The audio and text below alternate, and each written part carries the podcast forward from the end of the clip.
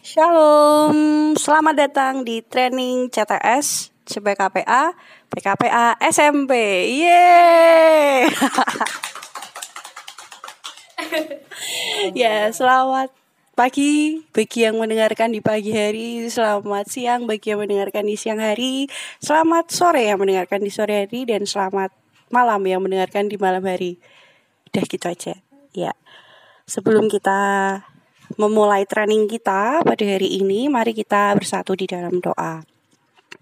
Bapak yang penuh kasih, kami saat ini anak-anakmu memohon pertolongan Allah untuk menolong kami belajar tentang bagaimana menggembalakan APA kami dan kami boleh tahu alasan dan kenapa kami harus menggembalakan AKPA kami. Tolong kami mengerti melewat uh, setiap hal yang akan dibagikan pada hari ini izinkan kami juga belajar bukan hanya mendengar tapi kami juga boleh mengerti apa yang Tuhan mau.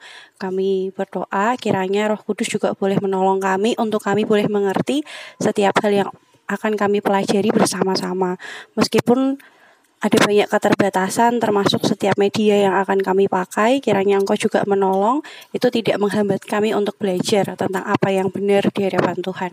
Kami menaikkan doa kami ini di dalam nama Tuhan kami Yesus Kristus. Amin. Masih semangat teman-teman? Ya semoga masih semangat. Nah sebelum kita mau belajar materi tentang pengembalaan AKPA kita harus kenalan dulu nih sama orang yang akan ngasih kita materi. Karena kalau tidak kenal maka kita kenalan. Ya, kita persilahkan dulu. Monggo Mbak, kenalan dulu. Shalom teman-teman, perkenalkan nama saya Kristiana Yulianingrum. Teman-teman bisa panggil saya Kristina. Uh, saat ini saya juga melayani sebagai TS dan PKPA di SMP 1. Gitu perlu perkenalannya. Oke, biar nggak makin lama kita langsung aja nih ya. Mau nanya-nanya nih Mbak Kristi. Mbak Kristi kan juga PKPA eh penggembalaan AKPA dulu deh. Penggembalaan AKPA itu apa ya Mbak? Uh, penggembalaan AKPA itu kita sebagai gembala uh, menggembalakan domba-domba yang Allah percayakan dan uh, Allah sendiri yang menjadi gembala agung bagi kita. Nah, teman-teman uh, mari kita bayangkan nih kalau ada seorang gembala yang sedang menggembalakan domba-dombanya di padang rumput hijau untuk mencari makan. Nah, ada yang mencari makan dekat jurang, bahkan e, tidak jarang ketika domba-domba mencari makan pasti berpisah dan menyebar. Nah, kalau e, sudah waktunya untuk pulang, gembala akan e, menggiring domba-dombanya itu dan e, bisa dibayangkan gitu kalau e, misalnya uh, kesulitan untuk menggiring domba-domba itu untuk pulang kan uh, tadi ada yang mencari makan atau minum di uh, dekat jurang, ada yang mencari makan atau minum di jauh yang sana. Nah, pasti uh, akan ada kesulitan seorang gembala ketika menggembalakan domba-domba itu. Oke, berarti kalau gitu penggembalaan AKPA itu kita sebagai PKPA itu diminta untuk menggembalakan ya Mbak? Iya benar banget. Menggembalakan adik-adik KPA yang Allah percayakan buat kita dititipin nih sama si Gembala Agung, sama Sang Gembala Agung itu kepada kita untuk diurusin, untuk diajarin. Kalau tadi perumpamaannya gambarannya tentang seseorang yang menggembalakan domba-domba di ladang tuh berarti kita ngurusin ngasih makan terus menunjukkan jalan pulang gitu ya mbak? Iya benar banget mbak Flo betul. Kalau tadi berarti penggembalaan penggembalaan AKPA kita udah tahu apa itu. Terus sekarang kenapa mbak harus menggembalakan AKPA padahal kan susah ya adik KPM Mbak Kristi ada berapa? Ada 16 Mbak. Wah 16 orang satu aja susah ngurusin adik sendiri ini suruh ngurusin 16 orang kenapa Mbak? Kenapa Mbak Kristi mau untuk mengembalakan AKPA yang jumlahnya 16 itu? Nah kalau uh, kenapa ditanya mau uh, kita lihat dulu nih kenapa pentingnya menggembalakan AKPA. Nah yang pertama itu karena Allah memberikan perintah untuk menggembalakan domba-dombanya uh, kita bisa buka di Yohanes 21 ayat 15. Yohanes 21 ayat 15. Teman-teman bisa membukanya juga. Coba deh ku bacain. Yohanes 21 ayat 15 sampai berapa, Mbak? Sampai 17. Sampai 17. Ku bacakan ya, Mbak. Yohanes 21 ayat 15 sampai 17. Sesudah sarapan, Yesus berkata kepada Simon Petrus, Simon, anak Yohanes, apakah engkau mengasihi aku lebih daripada mereka ini? Jawab Petrus kepadanya, Benar Tuhan, engkau tahu bahwa aku mengasihi engkau, kata Yesus kepadanya. Gembalakanlah domba-dombaku. Kata Yesus pula kepadanya untuk kedua kalinya, Simon anak Yohanes, apakah engkau mengasihi aku? Jawab Petrus kepadanya, Benar Tuhan, engkau tahu bahwa aku mengasihi engkau. Kata Yesus kepadanya, Gembalakanlah domba-dombaku. Kata Yesus kepadanya untuk ketiga kalinya, Simon anak Yohanes, apakah engkau mengasihi aku? Maka sedih hati Petrus karena Yesus berkata untuk ketiga kalinya, Apakah engkau mengasihi aku? Dan ia berkata kepadanya, Tuhan, engkau tahu segala sesuatu. Engkau tahu bahwa aku mengasihi engkau. Kata Yesus kepadanya, gembalakanlah domba-dombaku. Apa nih mbak maksudnya mbak? Nah, uh, kalau kita lihat dari ayat tadi nih, itu kan berarti uh, kita diminta untuk menggembalakan domba-domba Allah, karena kan Allah sendiri yang memberikan perintah. Nah, kalau kita lihat uh, gimana karakter domba itu, domba itu uh, binatang yang tidak mampu mencari makan atau minum sendiri tanpa tuntunan gembalanya. Kemudian domba juga tidak mampu melindungi dirinya sendiri, jarak matanya pendek, dan dia juga uh, mudah gugup ketika mendengar suara-suara bernada tinggi. Jadi penting untuk kita sebagai PKPA atau uh, gembala yang dipercayakan Allah untuk menggembalakan domba-dombanya supaya domba-domba yang Allah percayakan itu juga tidak tersesat dalam mencari makan atau minum. Nah, yang kedua juga e, kalau kita lihat dari Yohanes 21 ayat 15 sampai 17 tadi, kita lihat kalau Allah itu e, Yesus itu menyuruh e, Petrus untuk menggembalakan domba-dombanya. Nah, sebagai bentuk kasih Petrus kepada Yesus yaitu dengan uh, taat dan uh, melakukan dan mengembalakan domba-domba Allah itu. Nah, jadi ketika kita menggembalakan, maka itu bentuk kasih kita kepada Allah. Nah, yang ketiga, uh, karakter dari AKPI ini uh, masih mudah dibentuk. Nah, nantinya AKPA ini adalah calon pemimpin generasi selanjutnya. Nah, yang keempat, masa SMP adalah masa di mana uh, eh, AKPA itu mencari identitas atau jadi diri. Oh gitu, berarti kita review ya mbak. Yang pertama itu karena perintah Tuhan ya, betul. Jadi Tuhan memerintahkan kepada Petrus untuk menggembalakan kawanan domba Allah. Terus yang kedua itu bukti kasih, kasih kita kepada Allah. Karena Tuhan nanya ini tuh ke Petrus gitu, kalau kamu mengasihi aku, maka gembalakanlah kawanan domba Allah. Yang ketiga berarti Iya sih, adik-adik kita itu kan calon pemimpin ya, Mbak. Betul ya? Bisa jadi mereka jadi menteri, jadi presiden, atau jadi petinggi-petinggi atau pejabat-pejabat atau seseorang yang akan mengubah Indonesia maupun mengubah dunia ini jadi lebih baik.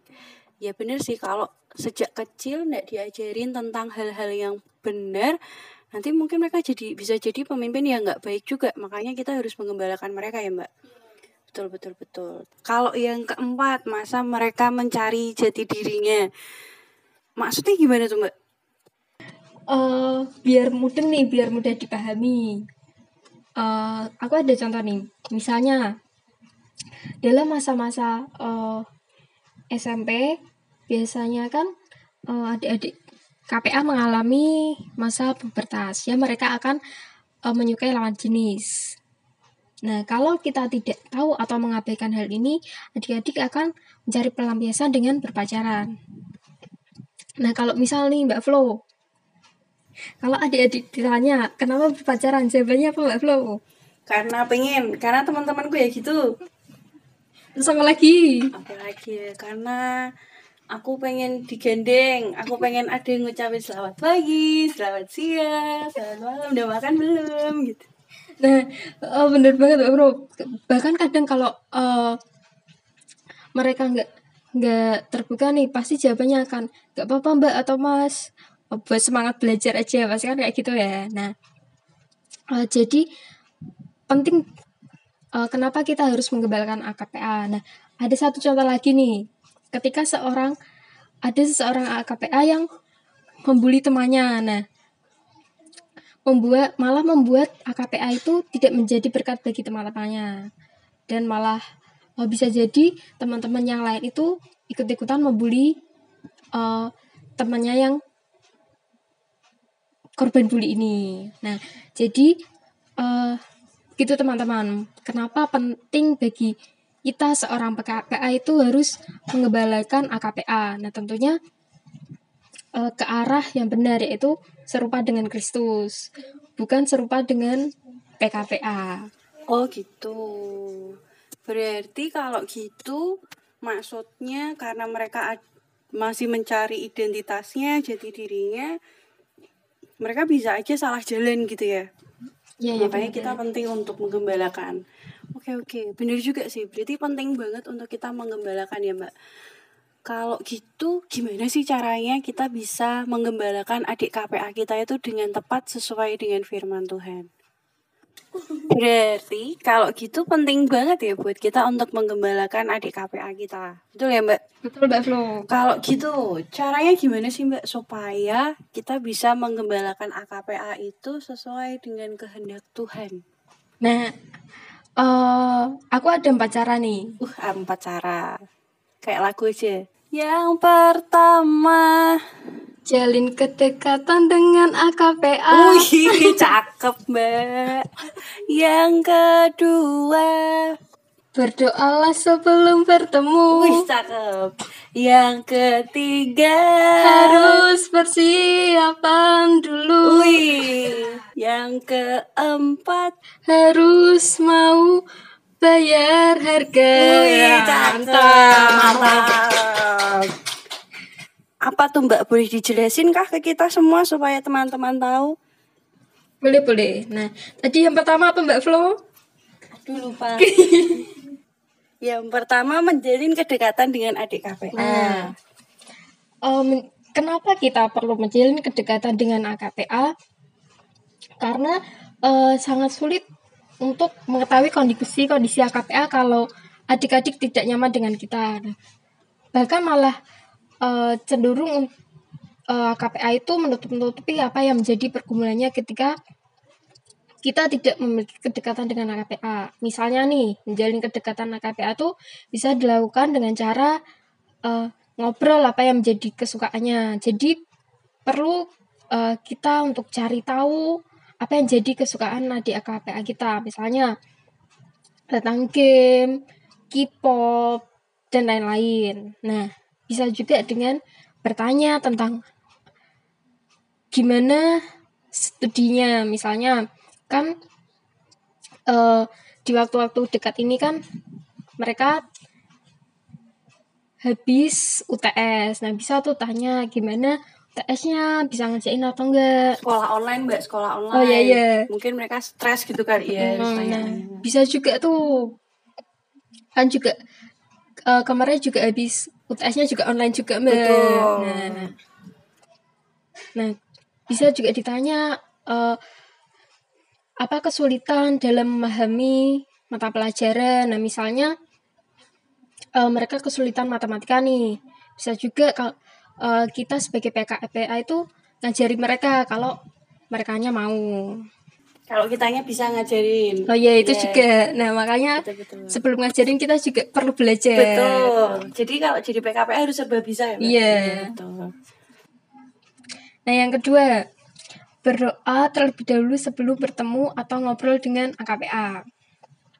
Nah poin-poin yang perlu didoakan itu misalnya supaya bisa bertemu dengan AKPA yang ditargetkan untuk PP. Uh, supaya AKPA terbuka. Kemudian diberikan kepekaan untuk bisa tahu kondisi dan yang paling penting nih berdoa apa yang ingin Allah nyatakan untuk AKPA ini. Nah, berdoa juga menjadi bagian yang penting karena tidak jarang kita menemukan AKPA yang tidak terbuka ketika diajak ngobrol. Atau juga uh, biasanya nih kita menemukan kondisi-kondisi di mana ketika kita mau PP itu AKPA tergesa tergesa-gesa untuk pulang atau dijemput mama dijemput yeah, mama. udah dijemput mama atau ngerjain tugas. Nah sehingga kita tidak bisa bertemu. Oh, oke. Okay. yang ketiga mbak? Nah yang ketiga nih.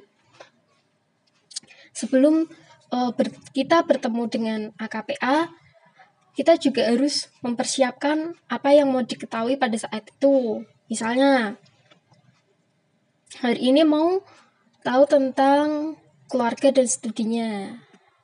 Nah, kita bisa uh, untuk tahu keluar tentang keluarga dan studinya itu kita bisa tanya gimana sekolahnya, terus ada kesulitan nggak? Nah, kalau uh, untuk mengetahui keluarga itu bisa bertanya tentang uh, pertanyaan hal-hal yang sederhana, misalnya punya berapa saudara, terus ayah atau ibu kerja apa enggak? Kalau di rumah suka bantu-bantu ibu atau enggak? Nah mulai dari pertanyaan-pertanyaan seperti itu kita bisa tahu gimana kondisi studi dan keluarganya. Nah tapi kita juga harus peka. Kalau misalnya nih KPS juga sedang menghadapi pergumulan misalnya tentang studi ya tadi perkumpulan tentang menyontek. Nah, teman-teman juga bisa cerita gimana dulu berjuang uh, untuk meninggalkan dosa menyontek. Adik-adik uh, KPA itu juga akan melihat teladan dari PKPA-nya. Jadi, ketika kita memberikan solusi kepada AKPA, nah kita juga uh, harus berjuang untuk mengerjakannya terlebih dahulu. Nah, itu ada di 1 Timotius 4 ayat 12. Tolong Mbak Flo bacakan. Oke, 1 Timotius 4 ayat 12. Yuk kita baca, kita buka 1 Timotius. Kok Timotius ku tidak ada? Ada. 1 Timotius 4 ayat 12. Jangan seorang pun menganggap engkau rendah karena engkau muda. Jadilah teladan bagi orang-orang percaya dalam perkataanmu, dalam tingkah lakumu dan dalam kasih dalam kasihmu, dalam kesetiaanmu dan dalam kesucianmu. Ya, terima kasih Mbak Flo. Nah, berarti kan uh, kita juga uh, harus jadi teladan bagi adik-adik kita. Nah, yang keempat nih teman-teman, kita juga uh, harus mau untuk bayar harga. Cara-cara ketiga cara uh, yang tadi saya sebutkan itu bisa kita lakukan kalau kita mau bayar harga. Artinya kita ada, mau repot gitu kan? Iya, yeah, maksudnya gitu. Harus mau dong, kan tadi udah tahu pentingnya, betul ya Mbak?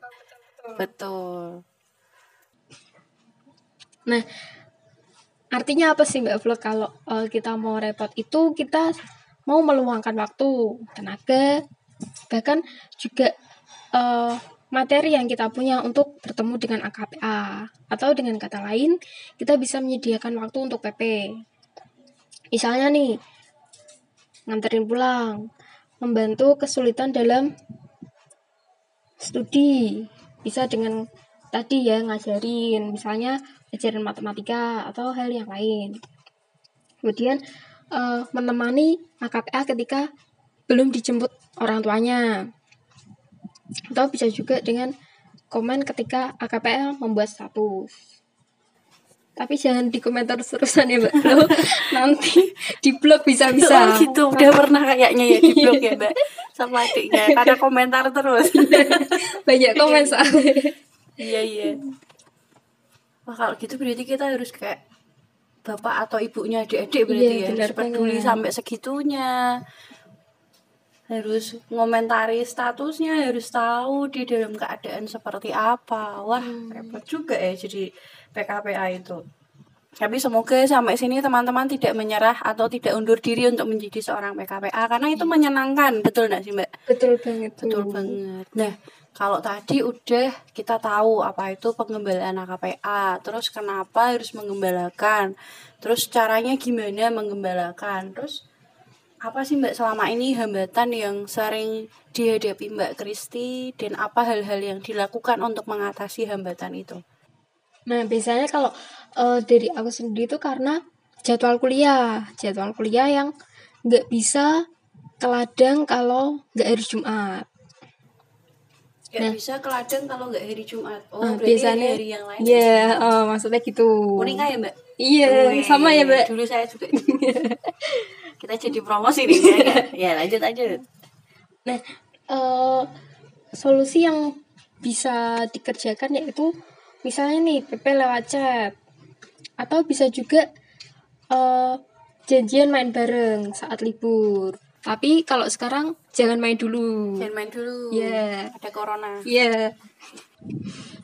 nah kalau uh, abatan yang lain itu kadang adiknya tuh nggak terbuka. Nah biasanya kalau kayak gitu uh, aku berdoa dulu berdoa terus juga cari-cari tahu nih info info dari teman-teman deketnya. Nah mungkin itu bisa jadi bahan atau ketika kita bertemu dan mendekati dia. Ya kalau uh, hambatan dari diri kitanya paling nggak paling sih kita bisa ngakalin ya mbak. Maksudnya hmm. kayak kita bisa meminta diri kita untuk lebih lagi. Misalnya kalau males ketemu adiknya itu kita bisa bisa mengupayakan supaya kita tidak malas gitu. Lah tapi kalau dari adiknya nih pernah nggak sih mbak punya pengalaman adik yang tidak terbuka atau adik yang adik yang susah dikasih tahu atau apa gitu? Ada nih mbak Flo. Nah jadi aku punya adik KPA itu cowok. Jadi kan KPA aku cewek cowok ya. Nah uh, salah satu adik KPA aku ini tuh dia sangat aktif dan suka mengganggu teman-temannya kalau sedang mendengarkan firman. Nah, uh, sewajarnya kita ya, maksudnya kalau ketika ada satu adik yang susah banget buat di kasih tahu mesti kan kita jadi jengkel atau males. Mm ah bodo amat mm yeah. atau bahkan juga nggak nggak suka sama adik ini kan? Nah saya juga pernah seperti itu teman-teman. Nah sampai capek sendiri ngasih taunya. Karena susah banget buat dikasih tahu. Dan apalagi adik ini tuh juga sedikit sensitif ketika diingatkan berkali-kali, bahkan bisa marah kalau diingetin terus. Contohnya apa tuh, Mbak?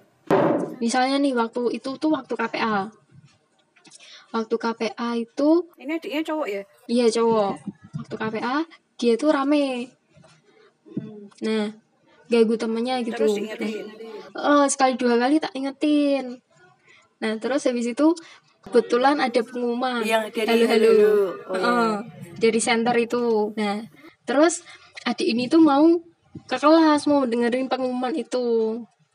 Nah terus uh, karena aku sudah jengkel nah dia tak tegur.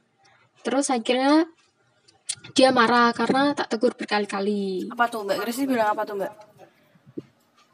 Bentar dulu nanti kan bisa bisa tanya temennya sini dulu dengerin dulu. Oh nah, itu terus dia marah.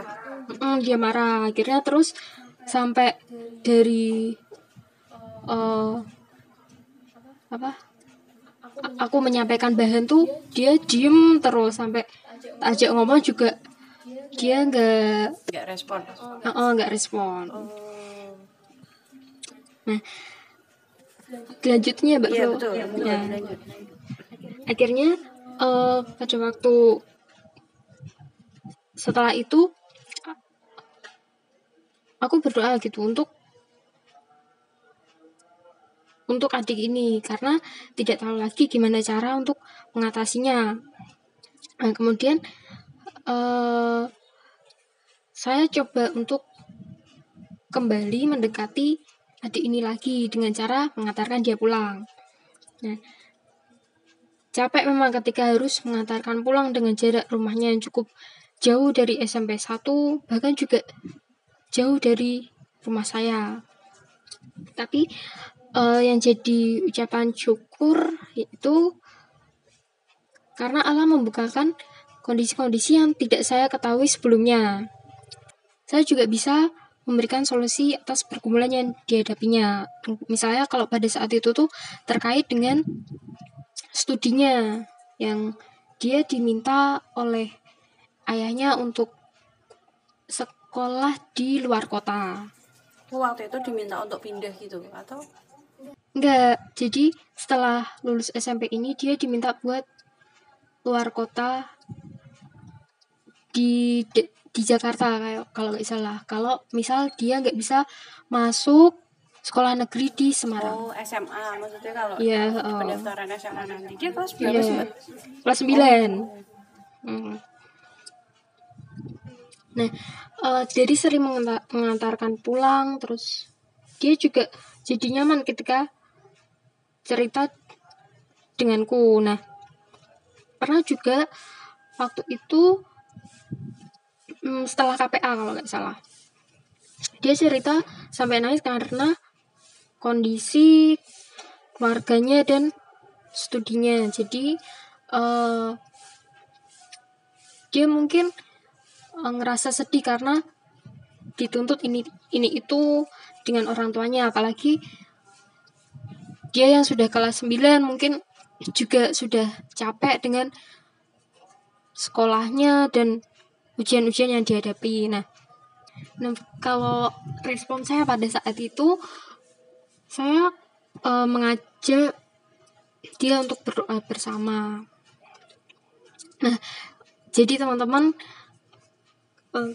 ketika kita menggembalakan AKPA itu kita juga perlu gitu untuk mau bayar harga. Nah, tujuannya itu untuk yaitu semakin mengenal AKPA dan pergumulan-pergumulan yang sedang dihadapi dan kita juga bisa menolong adik-adik kita ke arah yang lebih baik yaitu ke arah Kristus. Oke, berarti kalau gitu perlu mengorbankan sesuatu untuk kita bisa menggembalakan adik-adik. Terus kalau dari sharing tadi dengan kita mau uh, mencoba mendekat, kita mau mencoba bertanya, itu adik-adik akan lebih terbuka dan kita juga lebih mudah ya menolong mereka untuk bertumbuh sesuai dengan firman Tuhan. Gitu. Iya benar banget. Oke Mbak Kristi. Ada lagi yang mau ditambahkan Mbak Kristi untuk biar teman-teman yang mendengar bisa tahu apa yang bisa dibagikan mungkin. Nah, uh, sebagai penutup nih ya Mbak Flo. Nah, kita mau sama-sama nih buka dari 1 Petrus 5 ayat 2. 1 Petrus 5 ayat 2. Saya akan membacakan teman-teman. Teman-teman juga bisa sambil membukanya. Kebalakanlah kawanan domba Allah yang ada padamu, jangan dengan paksa, tetapi dengan sukarela sesuai dengan kehendak Allah. Dan jangan karena mau mencari keuntungan, tetapi dengan pengajian diri. Jadi ketika kita menggembalakan domba-domba yang Allah percayakan kepada kita, juga kita juga harus mengembalakannya dengan sukarela dan yang penting sesuai dengan kehendak Allah. Nah, teman, semangat teman-teman untuk mengembalakan domba-domba yang Allah percayakan kepada kita. Oke, terima kasih buat Mbak Kristi yang boleh menyampaikan materi pada hari ini. Semoga teman-teman yang mendengar juga belajar kenapa kita harus menggembalakan AKPA dan nanti kalau ditanya tuh nggak bingung menggembalakan AKPA itu apa dan lain sebagainya. Selain dari podcast ini, teman-teman juga akan dibagikan outline yang sudah dibuat. Teman-teman sambil mendengarkan nanti juga bisa sambil membaca outline yang sudah di-share oleh teman-teman KTS begitu. Untuk pertanyaan dan lain sebagainya bisa ditanyakan kepada eh, KTS ataupun kalau mau menanyakan langsung bisa ditanyakan kepada Mbak Kristi begitu. Nah, teman-teman, uh, setelah teman-teman mendengarkan podcast ini, teman-teman diminta untuk mengisi Google Form yang sudah dibagikan oleh TS atau KTS masing-masing sekolah.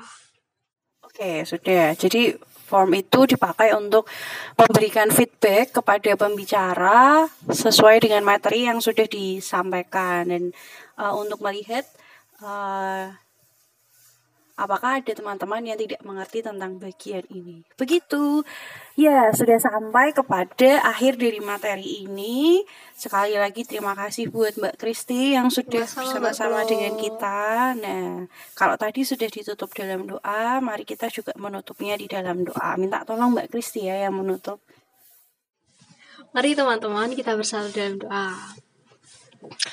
Kami mengucap syukur kepada Allah pemilik setiap pelayanan kami engkau uh, boleh menolong kami di bagian untuk kami sebagai pelayanmu terkhusus sebagai PKPA untuk kami mengerti satu bagian terkait bagaimana uh, menggebalakan AKPA biarlah setiap apa yang kami dengar itu boleh uh, menolong kami untuk kami juga memiliki kualitas dan kasih yang Allah uh, berikan kepada kami. Dan biarlah ya Tuhan saat setelah ini kami juga akan mengambil penerapan dan kami akan uh, melakukan hal itu. Kiranya Tuhan juga yang tolong kami dan uh, karena kami tahu hal itu tidak mudah tapi biarlah kekuatannya dari Allah itu yang terus menolong kami. Terima kasih untuk setiap penyertaanmu hanya dalam nama Tuhan Yesus kami berdoa dan bersyukur haleluya. Amin